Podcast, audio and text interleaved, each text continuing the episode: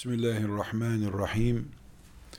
Elhamdülillahi Rabbil alemin ve sallallahu ve sellem ala seyyidina Muhammedin ve ala alihi ve sahbihi ecma'in. Lut aleyhisselamı hepimiz tanıyoruz.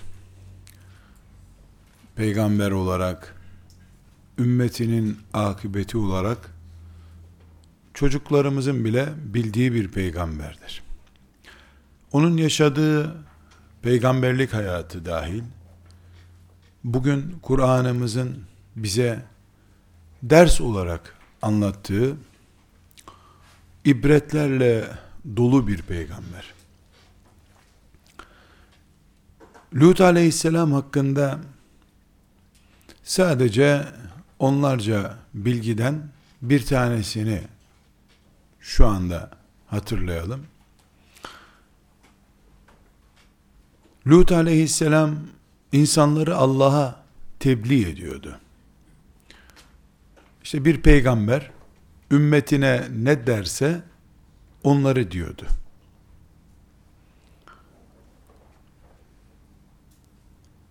Bir ibretlik nokta bir peygamberin karısı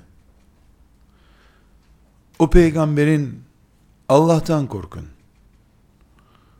Allah'tan haya edin. İman edin. Ahlaksızlık yapmayın. Pisliğe bulaşmayın. Demesinin hemen ardından kime o sözleri söylediyse onların kapısını vuruyor. Bizim adam buraya uğradı mı diyor. He, uğradı diyorlar. Ne dedi size diyor. İşte şöyle şöyle şeyler söyledi. Takmayın onu o herhalde oynattı kafayı diyor bir peygamberin normal insanlar tarafından yalanlanması, meczuplukla, delilikle itham edilmesi bir anlam taşıyabilir. Eh, hak var, batıl var. Batıl hakka düşmanlık yapacak denir. Ama bir peygamberin hanımının o peygamberin Allah'ı anlattığı bir mecliste söz alıp inanmayın bu adama. Bu adam kafayı oynattı demesinin dünyada anlaşılabilecek hiçbir tarafı yoktur. Ve bu peygamber bu tavrı öğrendikten sonra o kadını boşadım seni, lanet ettim sana deyip evinden de kovmuyor. Bir hafta sonra tekrar peygamber çıkıp insanlara tebliğatını yapıyor. Kadın yine çıkıp inanmayın bu adama. Bu kafayı oynattı. Abuk subuk konuşuyor. Demeye devam ediyor. Bunu bir peygamberin çekeceği eziyetlerin örneklerinden biri olarak da görebiliriz. Ama bir peygamberin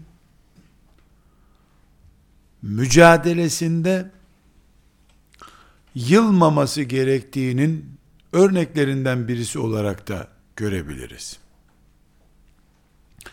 Fakat asıl dikkat edeceğimiz ve bugün burada bizim bu yaşadığımız dünyada bizim için ders olması gereken boyut.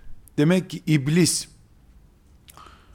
bu ümmetten önceki ümmetlerde kesinlikle farklı farklı taktiklerle hakkı çökertme, batılı güçlendirme uygulamaları yapmış.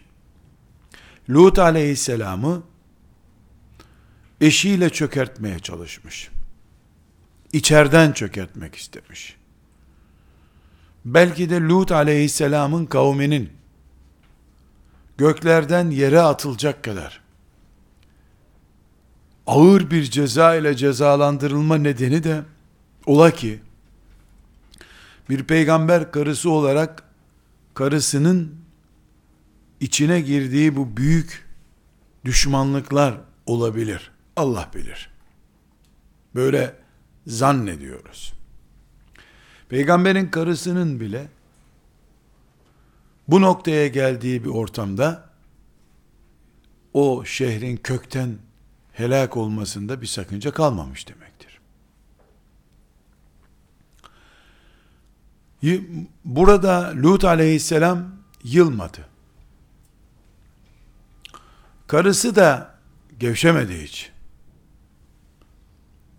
Helak saati geldiğinde helak olacağını anladığı halde inadından vazgeçmedi.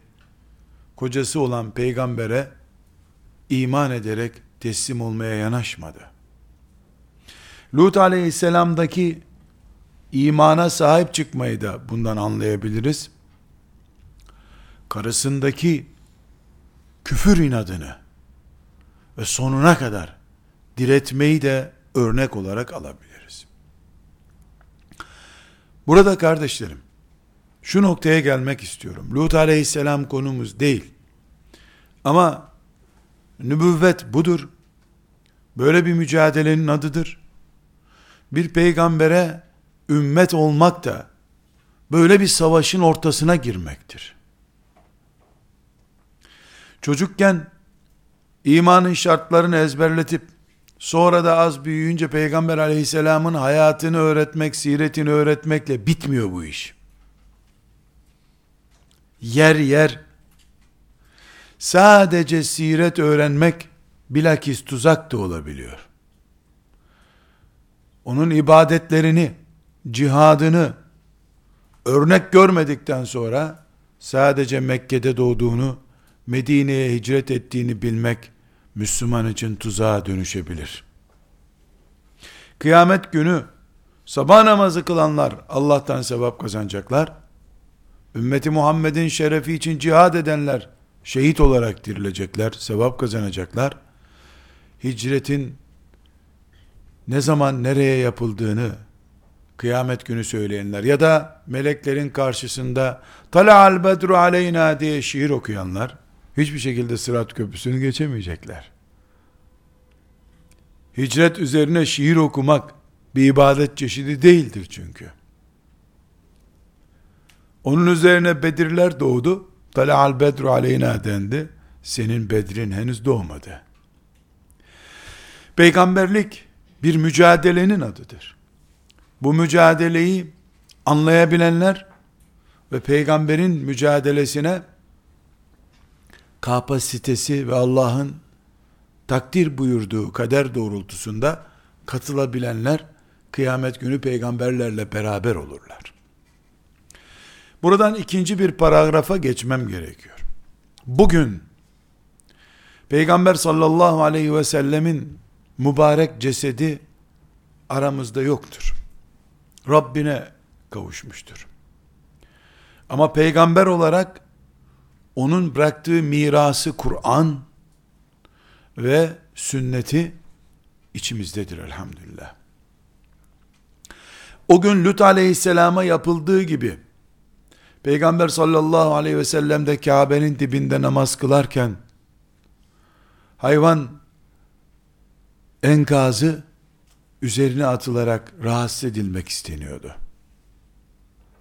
Ebu Leheb'in karısı Mekke sokaklarında dedikodu yapıp tıpkı Lut'un karısının yaptığı gibi taciz etmek istiyordu.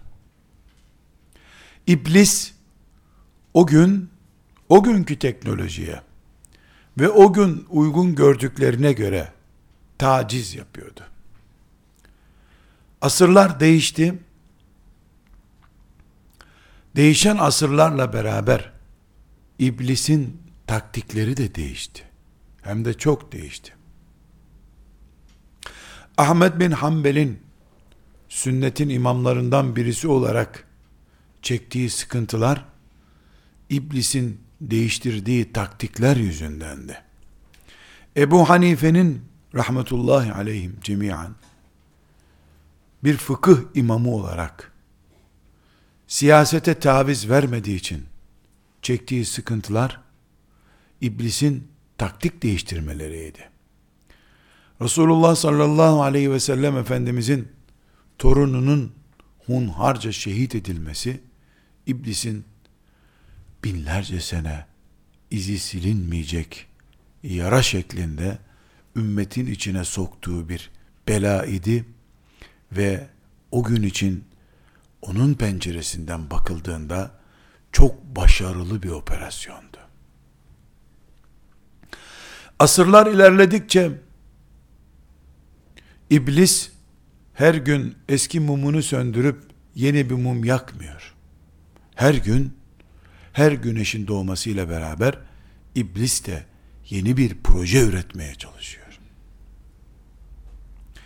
Bugün ürettiği projelerden biri camileri boşaltmak, Kur'an'ı inkar ettirmek şeklinde değildir.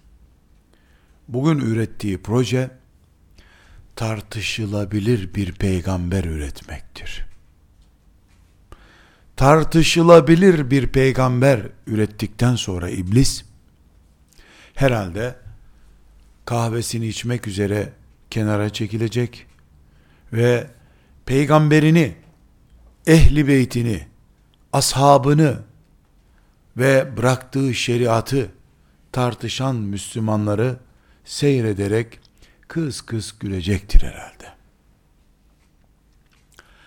O gün Hüseyin radıyallahu anh'ın şehadetini seyredenlerin bir bölümü Müslüman insanlardılar. Namaz kılıyorlardı. Şehit edenler de güya namaz kılıyorlardı.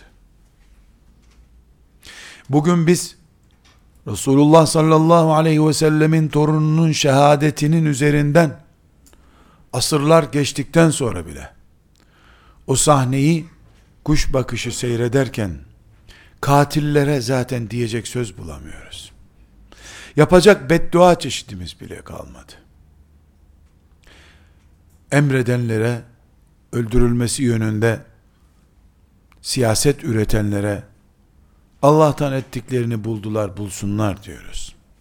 Ama ne olduğunu anlayamayanlar, anlamak için kafa yormayanlar, adeta tarafsız kalanlar, tedbir bahanesiyle bir kenarda duranlar, Allah'ın, Resulünün torunu şehit edilirken, olaylara karışma, siyaset kirlidir, sözünün bedelini nasıl cennette, sıratta ödeyeceklerini, ne diyeceklerini çok merak ediyorum. Mümin oldukları için inşallah cennete girecekler. Ama nasıl girilecek cennete? Cennetin şehitlerinin efendisiyle hangi yüzle görüşecekler orada? O gün Resulullah'ı savunmak aleyhissalatü vesselam iman eden herkesin vazifesiydi. Torununu savunmak da Resulullah'ı savunmaktı aleyhissalatü vesselam. Bugün torununu savunma bahanesiyle fitne üretmeye gerek kalmamıştır. Zaten iblis o ateşi yaktıktan sonra bir daha o ateşe odun bile atmamıştır zaten.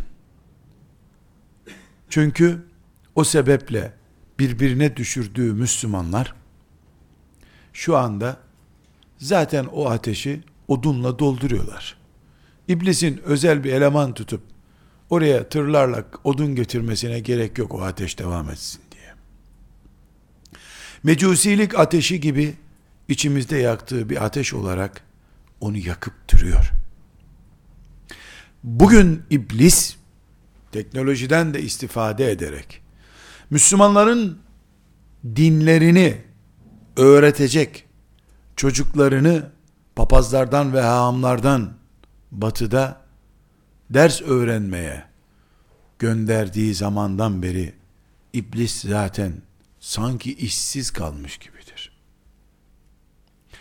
Bu ortamda Müslümanların Yahudilerden ve Hristiyanlardan diploma alıp gelerek din adına konuşan hocalara, akademisyenlere sahip olduğu günden beri Müslümanların kendi içinde fitneleri bir bir çiçek gibi, dikenli çiçekler gibi ortaya çıkmaktadır. Bugün çıkardığı en büyük fitne tartışılabilir peygamber fitnesidir. Bu cümlenin altını çizebiliriz. Tartışılabilir peygamber fitnesi. Allah kendi adına konuşacak peygamber gönderdi. Ona Kur'an indirdi. Onu uğrunda canlar, mallar, topraklar, Mekke bile fethedilir bir peygamber yaptı. Ve yüzlerce seneden beri Müslümanlar onun ismi uğruna toprağa basit bir bitki tohumu gibi gömülmeye razı oldular. En sonunda da Çanakkale'de ciddi bir şekilde buğday başakları gibi toprağa gömüldüler. Ama daha sonra Çanakkale'yi ihdas eden projelerin sahipleri baktılar ki Çanakkale çok masraflı. Okuma yazma bilmeyenler bile Çanakkale'de can verdiler. Daha ucuz, maliyeti düşük faturalı işler getirdiler. Ne getirdiler? Tartışılabilir peygamber. Bu tartışılabilirliği bazen acaba böyle mi demek istemişti diye şüpheler uyandırarak bazen böyle dememiştir. Bu söz doğru değildir diyerek bazen böyle demiş doğru ama e Kur'an'a aykırı. Kur'an'a aykırı olduğuna göre olmaz demişler. Böylece kendi getirdiği Kur'an'a ters konuşan bir peygamberi tartışmaya başlamışlar. Bunlar iki senede, beş senede sonuç vermeyecek şüphesiz. Ama 20 sene sonra İsa Allah'ın oğlu mudur haşa diye tartışan Hristiyanlar gibi Peygamber aleyhisselamın Kur'an'a uyumlu sözleri Kur'an'a uyumsuz sözleri diye kitaplar yazılırsa hiç kimse şaşmasın. O zaman ümmet bir kere daha peygamberin torununu öldürürken katiller bir hikmete binaen sessiz kalmayı yeğleyenler fitneye karışmamak için en büyük fitneye yakıt toplayanlar katiller, sünnet katilleri, Peygamber aleyhisselamın ağırlığını sarsanlar diye gruplara ayrılacak herhalde. Ondan asırlar sonra da geç, geçince elbette Allah peygamberinin bereketini yeryüzünden asla kaldırmayacak. Belki öyle sapık bir taife daha önce batınilik fırkası diye ümmetin topraklarında kasıp kavurduğu gibi bir değişik batıni fırkası da bu şekilde çıkacak. Ama asırlar sonra belki de bir asır sonra bugün benim Peygamber aleyhisselamın torununu öldürenler, planlayanlar, seyredenler diye sadece ağlamayı yeterli görenler diye listeleme yaptığım gibi o günde müminlerin salihleri oturacaklar. Resulullah sallallahu aleyhi ve sellemi tartışılabilir bir peygamber.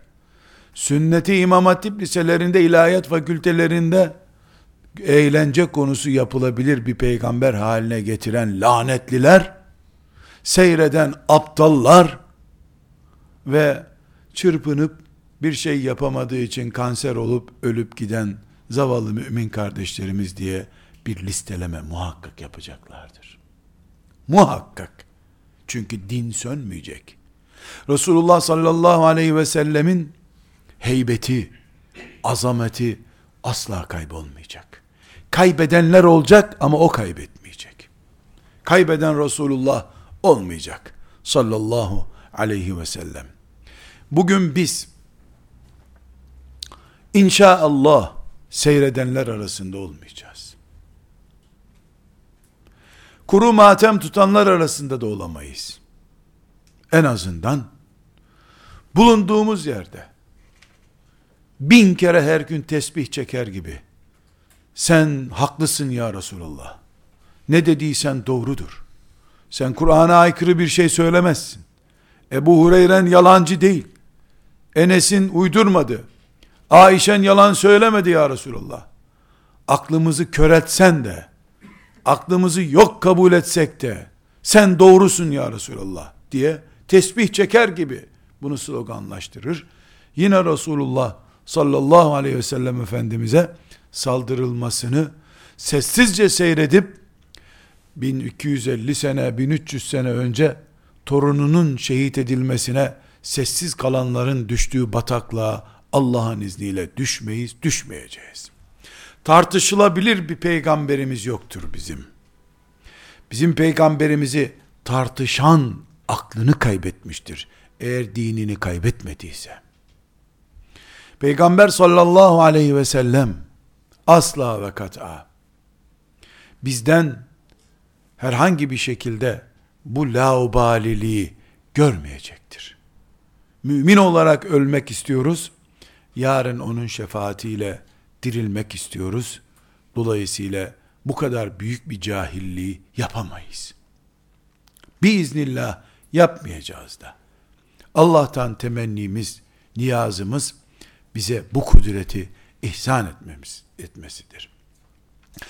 Bizim bu heyecan ve bu ciddiyetimizdeki ölçümüz, örneğimizde ashab-ı kiramdır. Allah onlardan razı olsun. Hadis-i şerifleri görüyoruz ki, nesil yetiştiren Peygamberimiz sallallahu aleyhi ve sellem, bir kere konuşmuş. Bin kere anlaşılmış dedi ama. Fısıltıyla konuşacak olsa bile, yüksek sesle konuşuyor gibi kulaklardan girmiş. Allah onlardan razı olsun. Ashab-ı kiramın bu heyecanı hepimiz için muhteşem örnektir. Biz burada aşere-i mübeşşereden olanların bile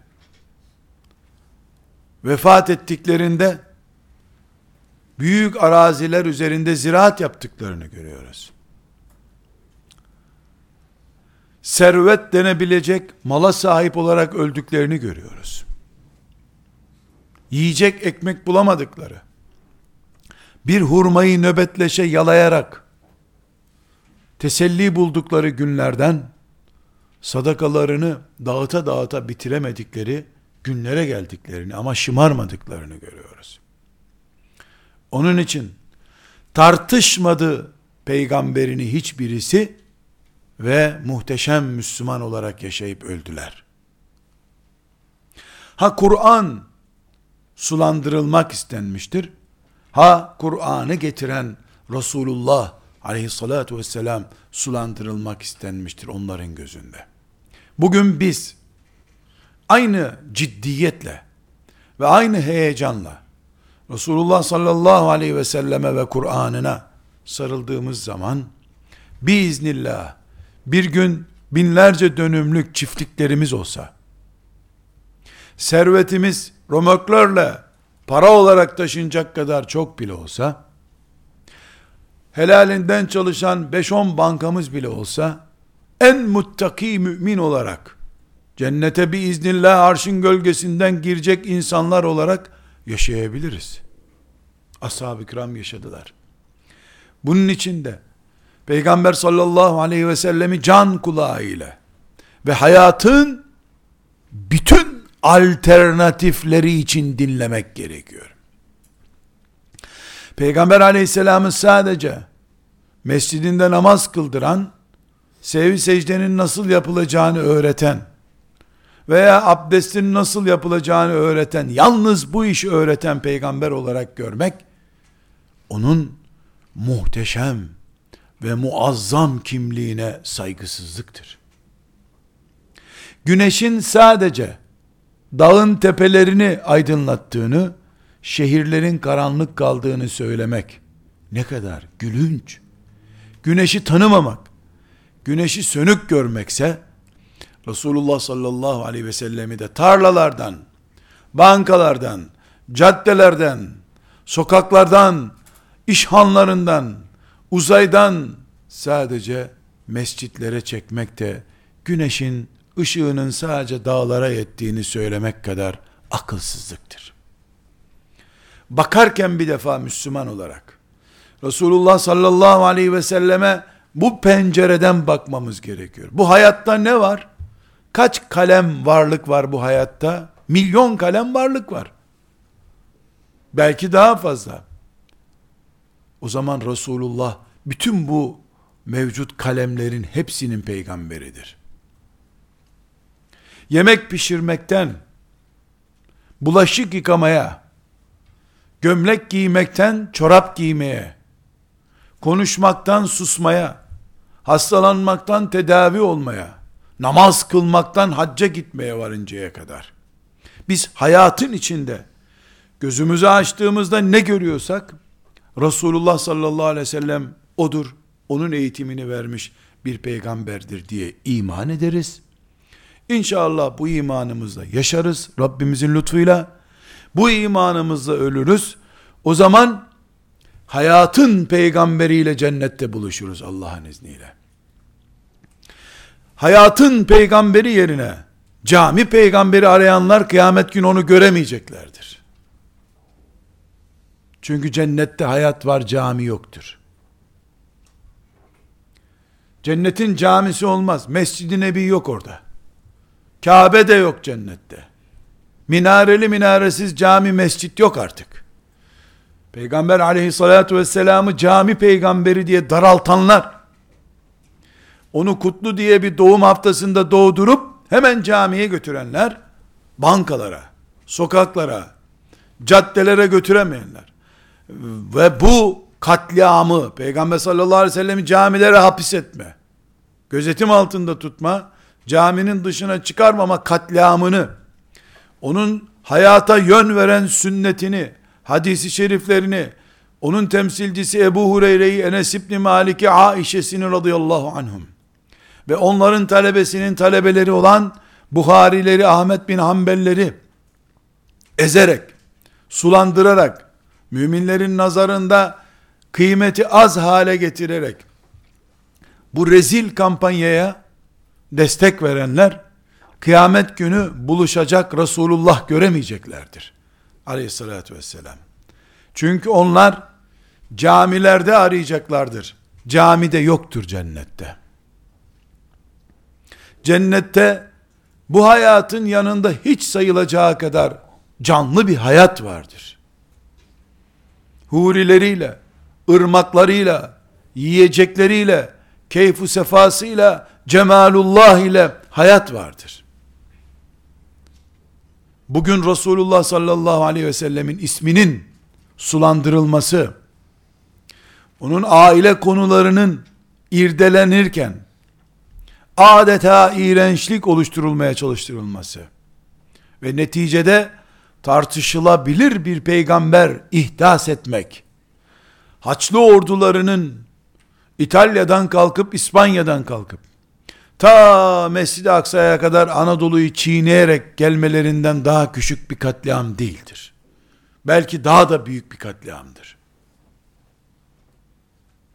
Çünkü Salahuddin Haçlı ordularını ve İngiliz kralını önünde eğip ayaklarını öptürmesiyle bir kafir Selahaddin'in ayaklarına kapandığı için o süreç bitmişti.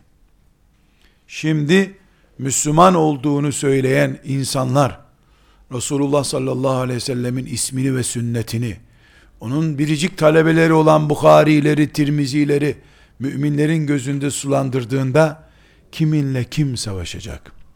Kim kimin ayağına kapanacak? Bu hata düzelsin, bu haçlı fitnesi sona ersin diye bir kaosun içine girmiş oluyoruz. Bugün biz belki şeytanın bu körüklediği fitneye ve ateşe peygamberi tartışılır bir isim haline getirme fitnesine karşı iki gün içinde bu kampanyayı bitirecek kudrete sahip değiliz. Ama Rabbim şahit olur ki, amellerimiz gösterir ki, Enes İbni Malik bir hadisi nasıl dinlediyse, ben de öyle dinlerim. Demişti ki Resulullah deyince hayatı durduran bir sahabi gibi ben de durdururum. Hayata o perspektiften bakarım. Her ne kadar sonuç alamasam da bu dünyada, yarın hayatın peygamberi sallallahu aleyhi ve sellem efendimle hayatın aslının bulunduğu yerde buluşurum. Onun için bağrı yanmış bir mümin olarak şefaatine biiznillah nail olurum. İki şey önemli. Peygamber sallallahu aleyhi ve sellemin isminin sulandırılması, ağırlığının hafifletilmesi kampanyasına karşı, Miracı şöyleydi, Mekke dönemi böyleydi, Mekke dönemi böyleydi, onu bu zaman dememiş olması lazım, bu sözü şu sureye aykırı, bu ayet aykırı kampanyalarına karşı, ümmeti Muhammed'in bugüne kadar getirdiği Müslümanlığı, Kur'an'ı, hadisleri olduğu gibi kabul ederek taraf olurum. Tarafım belli olsun benim. Hüseyin'in katillerinden yana mıyım? Ölsem de Hüseyin'in yanında mıyım? Yanında değilsem de yanında olup ölmeye hazır mıyım? Bugünün Hüseyin'i dedesinin hadisleridir. Bugünkü Hüseyin onlardır. Çünkü dün Hüseyin'e ne yapıldıysa hadislerine bugün aynısı yapılıyor. Nasıl Hüseyin'i şehit etmekle İslamiyet'in kökünü kuruyam kurutamadılarsa, Allah'ın izniyle 500 kişi, 1000 kişi çıkıp hadisleri sulandırarak da İslamiyet'in kökünü kuruyamayacaklar. Bir yara açacaklar. O yara da asırlarca onlara camilerden, medreselerden, tekkelerden sabahlara kadar lanet yağmasının nedeni olacak. Peygamberimizin adını sulandıranlar diye. Merak ettiniz mi hiç? Hristiyanlar arasında ilk defa Allah'ın oğludur bu İsa hangi aptal demişti. Belki de saf tertemiz duygularla bu kadar mübarek bir çocuk ya bu olsa olsa Allah'ın oğludur diye ağzından bir espri kaçmıştı kim bilir. Şimdi 3 milyar Hristiyan İsa Allah'ın oğludur diye bu asırda inanıyor. 2000 senedir de onlarca milyar insan bu şekilde müşrik olarak Allah'a gitti. Kim bilir o espri olarak bunu söylemişti o zaman. Ya Allah'ın çocuğu olacak kadar güzel bir çocuk demişti. Bu fitne bir tohum olarak şeytan tarafından toprağa gömüldü. Hiç değilse 20 milyar müşrik insanın nedeni bu espri oldu şimdi. Buyurun aklımızı çalıştıralım. Müslümanız da biraz da akıl kullanalım. Buyurun.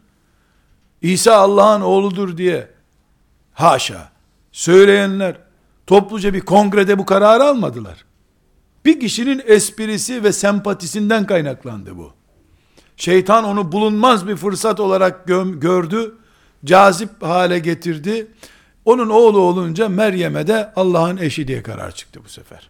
Onu da öbürü espri olarak yaptı. Aynı şeyi bugün bir Müslüman olarak filanca hadisi şerif çok aklıma uymadı. Hem de millet gülüyor bunu okuyunca. Diyen birisinin 500 sene sonra belki de Muhammed abuk subuk konuşan bir adamdı diyen Müslümanlardan oluşacak belki de İslam'ın bir kısmı. O zamana kadar ve ondan sonra Muhammed Aleyhisselam'ın ismi üzerinde laubali konuştuğu için cehenneme kütük olarak ahirete gitmek zorunda kalan milyonların vebalini kim ödeyecek?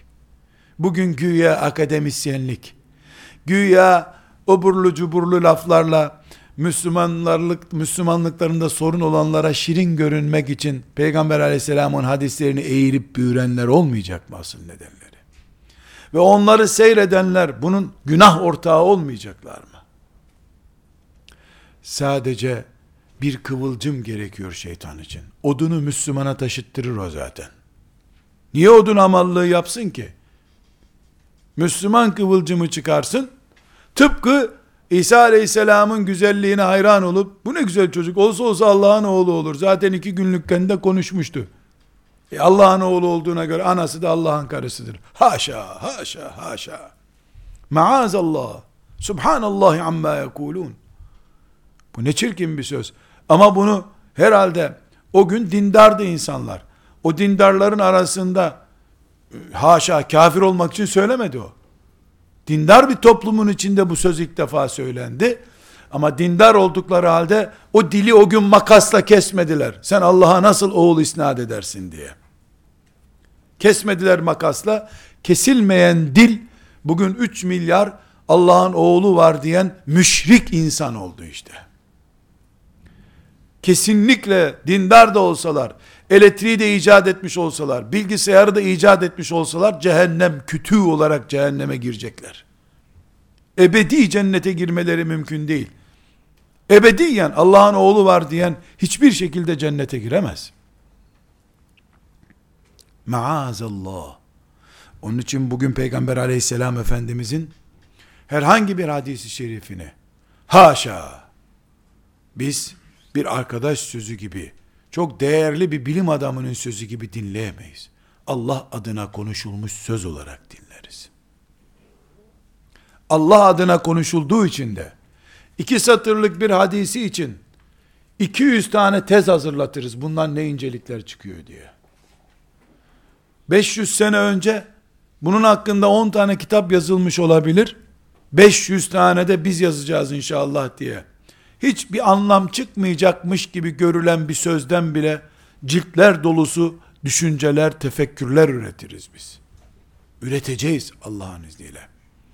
Yeni ilim talebelerimiz, medreselerimizde, İmam Hatip liselerimizde, bu gayretle yetişen talebelerimiz, Allah'ın izniyle buna muvaffak olacaklardır. Güneşin doğmasını hiçbir gece engelleyemez. Gece kendine eder edeceğini. Güneşin doğma vakti gelince çekip gitmek zorundadır. İnatlaşan gece sönmeye mahkumdur. Söndükçe de aydınlanacaktır o.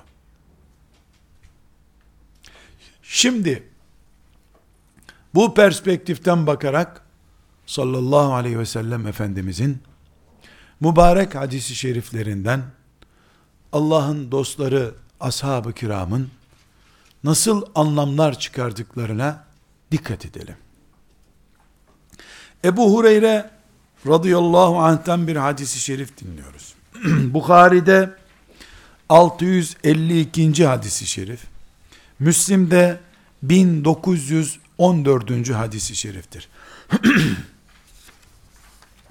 Ebu Hureyre radıyallahu anh'ın rivayet ettiğine göre Resulullah sallallahu aleyhi ve sellem şöyle buyurmuştur.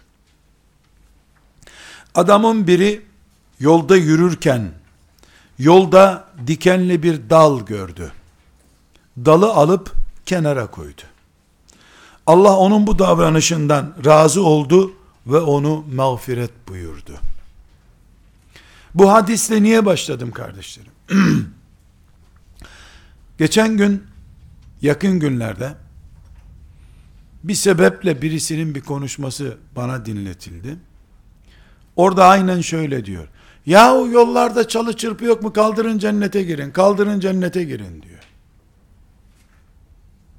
Bu hadisi kastederek. Ya belediye yollarda çöp bıraktıysa siz kaldırın cennete girersiniz diyor. La ilahe illallah Muhammedur Resulullah.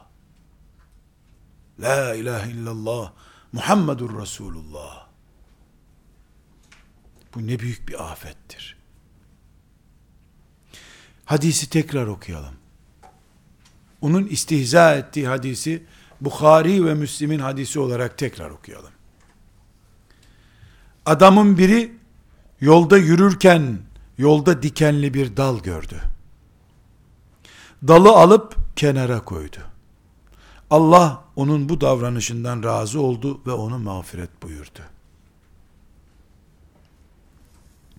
Belki dal nedir bilmeyeceksiniz. Ağacın kırılmış bir parçası. Geçerken bir hayvan buna çarpar diye düşünmüştür o. Biz ise bir arabanın lastiğini patlatır diye düşünürüz. Bir çocuk ayağına takılır diye düşünüyoruz. Bu hadisi ashab-ı kiram Resulullah sallallahu aleyhi ve sellem'den duydular. Bakın neler anlamışlar. Bir, demek ki sadaka para vermekten ibaret değilmiş. İkinci bir insana faydası olan her şey sadakaymış. Bu adam sadaka kapısından girdiği için Allah bunu mağfiret buyurdu.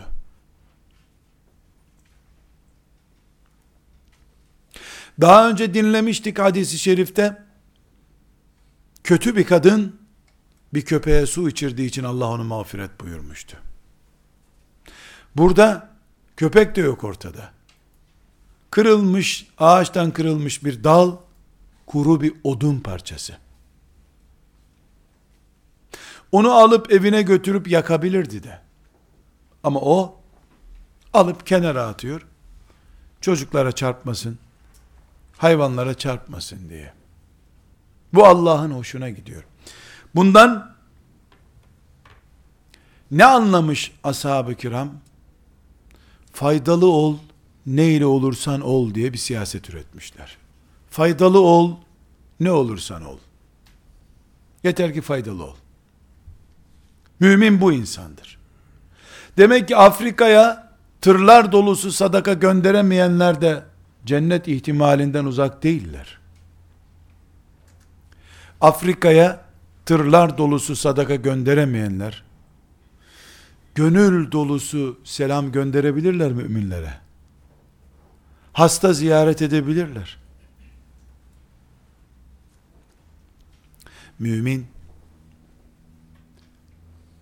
Allah'tan her türlü iyiliği talep eden insandır. Bu iyiliği kimisi büyük sadakalar vererek, camiler, medreseler yaptırarak, kimisi de başka bir şeye gücü yetmediği için ağaç dalını yoldan kaldırarak yakalayabilir. Anlamış ashab-ı kiram. İkinci, bundan anlamışlar ki, Allah küçük büyük bakmıyor. Mümince iş yapmaya bakıyor. Büyüklüğe küçüklüğe bakmıyor. Çünkü hiçbir toplumda dünyanın hiçbir yerinde bir ağaç dalını alıp bir kenara koymak ödül verilecek bir iş değildir. Basit bir iş çünkü bu. Belki de o adam ayağıyla tekme vurarak bu ağacı atmıştır oradan. Eliyle bile kaldırıp almamıştır. Tekme vurup öteye atmıştır. Ama bize göre küçük, Allah'a göre mağfiret nedeni. İkinci bunu çıkarmışlar. Üçüncü olarak bundan anlamışlar ki demek ki biz Allahu Teala'dan gramla verip gramla karşılık almıyor. Bu hadis bunu öğretiyor. Bunun yaptığı iş gramlık bir iş bile değil. Eliyle bu kaldırıp atmış ağacı. Ama Allah'tan aldığı şey mağfirettir. Mağfiret cennet demektir. Bundan büyük bir kural çıkıyor. Biz küçük de yapsak Allah onu büyük değerlendiriyor. Onun için mümin kendi terazisiyle, kendi metresiyle Allah'a ait şeyleri ölçmemelidir. Bizim kantarlarımız bizim eşyamızı tartar. Allah'ın terazisi ise onun ölçüsüyle tartar.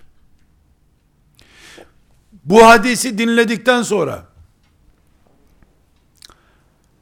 Mesela aleyhisselam efendimizin bir kere Subhanallahi ve bihamdi diyen yerler gökler kadar sevap kazanır sorusunu, müjdesini herhalde sorgulamaz bir daha. Ya bir kere Subhanallah deyip de bu kadar sevap nasıl veriliyor?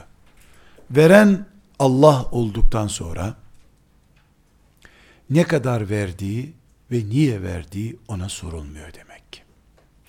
Bu yoldaki odunu atan adamın hadisinden öğrendiklerimiz. Bir başka hadisi şerif yine Ebu Hureyre'den nakledeceğiz. Ahmet bin Hanbel'de 23634. hadisi şerif. Biraz uzunca şöyle dikkatlice dinleyelim. Ebu Hureyre radıyallahu anh insanlara demiş ki bana hiç namaz kılmadan cennete giren birini söyleyin. Bana hiç namaz kılmadan cennete giren birini söyleyin.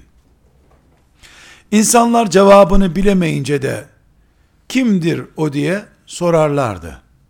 O da şöyle anlatırdı. Abdül Eşhel oğullarından Usayrim'dir o adam. Akrabalarının bile Müslüman olmasına karşı çıkan biriydi.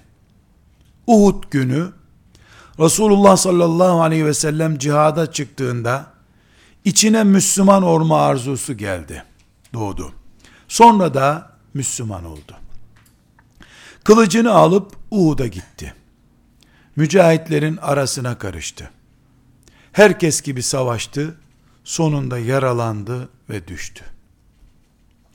Abdül Eşhel oğulları şehitlerini arıyorlardı, diğer şehitlerini. Onu gördüler, bu vallahi Usayrim'miş, biz onu bıraktığımızda dinimizi beğenmiyordu dediler. Ona neden geldiğini sordular. Akrabaların için mi geldin yoksa Müslüman mı oldun? İslam'a geçtim. Allah'a ve Resulüne iman ettim. Sonra da kılıcımı aldım ve geldim.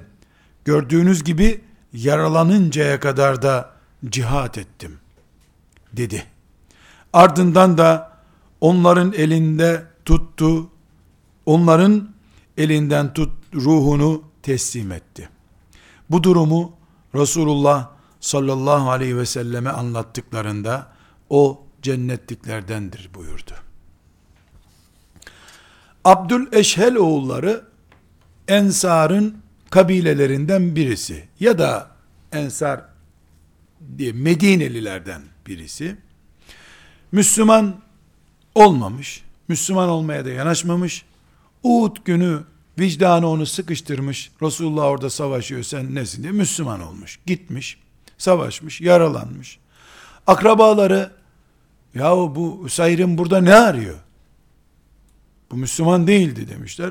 Son nefesinde onu konuşturmuşlar. Adam Uhud öğle vakti olmuş bitmiş bir savaştır. Öğle namazını kılması mümkün değil oradaydı. Sabah namazında da Müslüman değildi. Dolayısıyla bu zat hiç namaz kılmadı. Şehit olunca da Peygamber aleyhisselam Efendimiz cennetliktir buyurdu. Ebu Hureyre de bunu sloganlaştırmış. Hiç namaz kılmadan cennete giren adam gördünüz mü demiş. Hiç namaz kılmadan cennete giren adam gördünüz mü? Yahu ne biçim soru bu diye merak edenlere de bu olayı anlatmış. Bu hadisi şerifi o gün Medineli Ensar ve diğer sahabiler nasıl anladılar? Buna dikkat edelim. Bir kere Ebu Hureyre radıyallahu anh'ın anlatımına dikkat ediniz. Nasıl bir bilgiyi hayatın içindeki bir konu haline getiriyor. Bir tür fıkralaştırıyor. Bilmece gibi soruyor. Çünkü Ebu Hureyre'nin gözünde Allah adına ve peygamber adına bildiği şeyler onun hayatının ekmeği suyu gibi havası gibi şeyler. Hadi söyleyin bana bakalım. Namaz kılmadan cennete giden kimdir? Diye bilmece gibi soruyor. Aslında söyleyeceği şey Abdüleşel oğullarından Hüseyin'in böyle öldü böyle dedi Efendimiz diyecek. Onu anlatacak asas. Ama hayatın içinden bir parça haline getirmeyi yeğlemiş. Bu hadis bize ne öğretiyor kardeşlerim? sahabi gibi bu hadisi anlamaya kalkarsak ne anlayacağız biz? Bir, iki, on, yirmi, yüz, binlerce kere tekrar edilecek bir kanun anlatıyor. İşlerin sonu önemli. El-a'malu bil havatim. İşlerin sonu önemli. Şu yaşa kadar ne yaptığın değil, son gününde nasıl bitirdiğin önemli. Usayrim radıyallahu an kötü yaşadı. Uhud günü sabahına kadar da müşrik olarak yaşadı. O sabah vicdanının sesini dinledi, şehit olarak öldü ve cennete gitti. Yalnız burada şeytanın bir tuzağına düşmemek gerekiyor şüphesiz. Ha demek ki bunun sonu önemliymiş. Şimdi hovardalığa devam sonunda inşallah bir şehit oluruz da melekler de görür nasıl gittiğimizi. Bu hiç kimse için gerçekleşmez. Allah kendisiyle böyle pazarlık yapılmasından razı olmaz. Bu pazarlığa izin vermez Allah. Üseyrim'in böyle bir pazarlığı yoktu. Gavurluğunda doğaldı. Vicdanı sıkıştırınca doğal bir Müslüman oldu, şehit olarak gitti. Allah da ondan namaz aramadı bir daha. Ama hedef nasıl bitireceğimiz üzerinedir. Onun için Kur'an'ımız bize nasıl bir dua öğretiyor? Rabbena la tuzigh kulubena ba'de iz hedeytena ve heb lena min ledunke rahme. Bu hidayetten sonra ayağımızı kaydırma ya Rabbi. Demek ki ayak kayması diye bir tehlike var. Bu tehlikeyi anlamayan imanını koruyamaz olabilir maazallah. Bir başka ne anlaşıldı bundan? Müslüman için namaz ne kadar önemliymiş. Nereden çıkardı bunu? Ebu Hureyre'den çıkardık. Nasıl? Şimdi Ebu Hureyre bu zatın şehit olup cennete girdiğini biliyor. Useyrim cennete girdi elhamdülillah demiyor. Namaz kılmadan adam cennete girdi diyor. Tıpkı ne gibi? Nefes almadan yaşıyor adam yahu. Diyoruz ya biz. E nefes almadan yaşıyor adam. Ebu Hureyre ne diyor? Namaz kılmadan cennete girdi adam diyor. Peygamber aleyhisselamdan duyulmuş olmasa bu cennetliktir sözü inanmayacak Ebu Hureyre. Çünkü namaza inanıyor.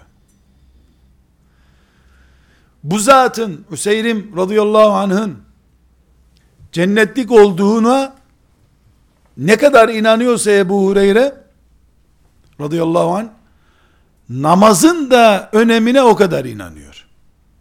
Onun için zaten öyle başlıyor konuşmasına. Adam namazsız cennete gitti yahu diyor. Olmayacak bir şey. İki senedir nefes almıyor gene de yaşıyor. Der gibi diyor bunu. Bu hadisi şerif bu Useyrim hadisi. Radıyallahu anh. Ebu Hureyre'nin gözünde onun cennetlik olmasından daha önemli neredeyse namaz arada nasıl kaynadı buna şaşırıyor. Bunu anlayamıyor. Bu namaz nasıl kaynadı diyor. Şehitliği neredeyse görmeyecek orada. Bu namaz o kadar gözüne batmış onun. Ama Resulullah da söz verdiği için aleyhissalatü vesselam tamam bitti diyor. Hani olmazdı ama neyse peygamber dedi bir defa diyor. Kendisi orada yoktu Ebu Hureyre'nin. Radıyallahu anh. Hem o zaman çok gençti hem daha Müslüman olmamıştı. Bunu büyük ihtimal Abdüleşer oğullarından birinden dinlemiştir. Başka bir sahabeden dinlemiştir. Allah hepsinden razı olsun. Ama bakın bu hadisi biz bir Ramazan günü veya Kutlu Doğum Haftası konferanslarından birinde dinlesek Abdüleşer oğullarının bedava cennete giren adamı olarak anlarız. Halbuki Ebu Hureyre burada namaza kilitlenmiş. Namazın önemini gene buradan çıkarıyor. Adam namaz kılmadan cennete girmiş Ebu Hureyre buradan namaz ne kadar önemli anlıyor. Peygamber aleyhissalatü vesselam demek ki böyle dinlenirmiş. Useyrim cennete girdi dese bile gene namazı anlıyor ondan o. Bir varmış bir yokmuş, Useyrim varmış cennete girmiş diye hikaye dinlemiyor. Bir şey daha bu hadis-i şeriften öğreniyoruz. Bugünler keşke bu hadis-i şerifi bu pencereden okusak. Kendi akrabaları Useyrim, Abdüleşel oğullarının. Aa amcamızın oğlu yaralanmış. Neren yaralı, neren kan akıyor demiyorlar. Sabahleyin kafirdi bu adam. Buraya niye geldin diyorlar. Ve 70'e yakında yaralıları, şehitleri var bunların. Çoğu da şehit olmuş.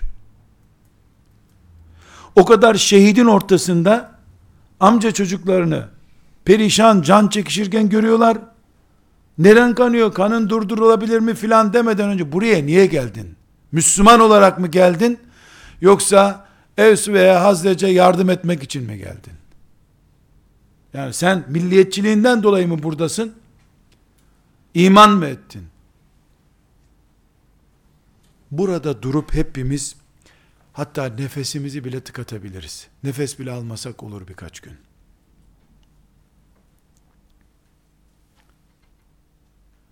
Sahneyi tekrar düşünelim. Uhud'dayız. 70'e yakın şehit var. Bunların çoğu bu Abdüleşer oğullarından. Ensardan şehit fazla yoktu orada. Hamza filan vardı birkaç kişi. Musab, Hamza onlar birkaç şehittiler.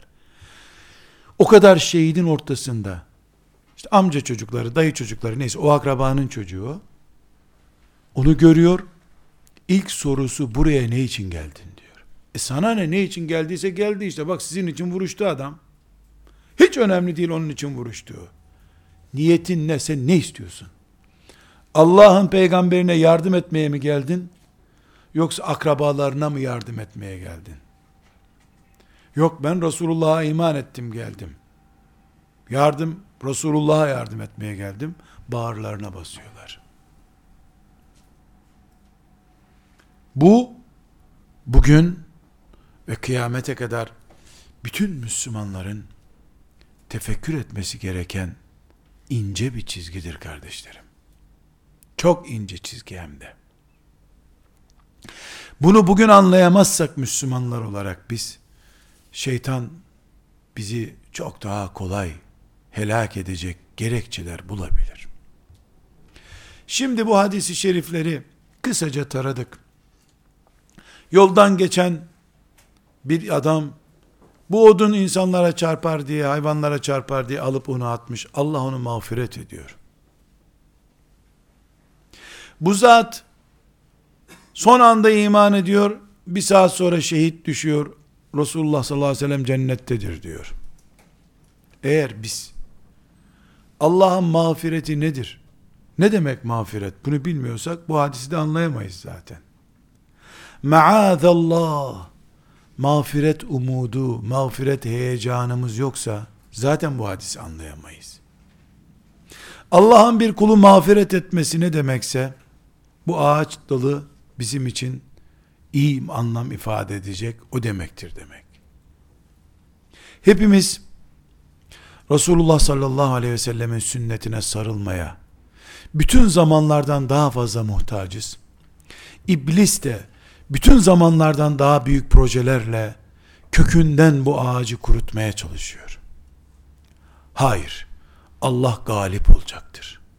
Allah'tan başka galip yoktur. Allah galiptir. Mümin kullar galip geleceklerdir. Resulullah sallallahu aleyhi ve sellemin sünneti ve ismi yıpratılamayacaktır. Ama bu akılsızlıkla helake doğru sürüklenen pek çok insan olabilir, olacaktır da elbette. Bizim tavrımız ve kimliğimiz bellidir. Belli olmalıdır. O şekilde de öleceğiz. Useyrim gibi her ne kadar onun akıbeti çok muhteşemse de Useyrim gibi son anda katılmayacağız. İlk andan itibaren kimin yanında ne için var olduğumuz biiznillah belli olacak. Ve sallallahu ve sellem ala seyyidina Muhammed ve ala alihi ve sahbihi ecma'in velhamdülillahi rabbil alemin.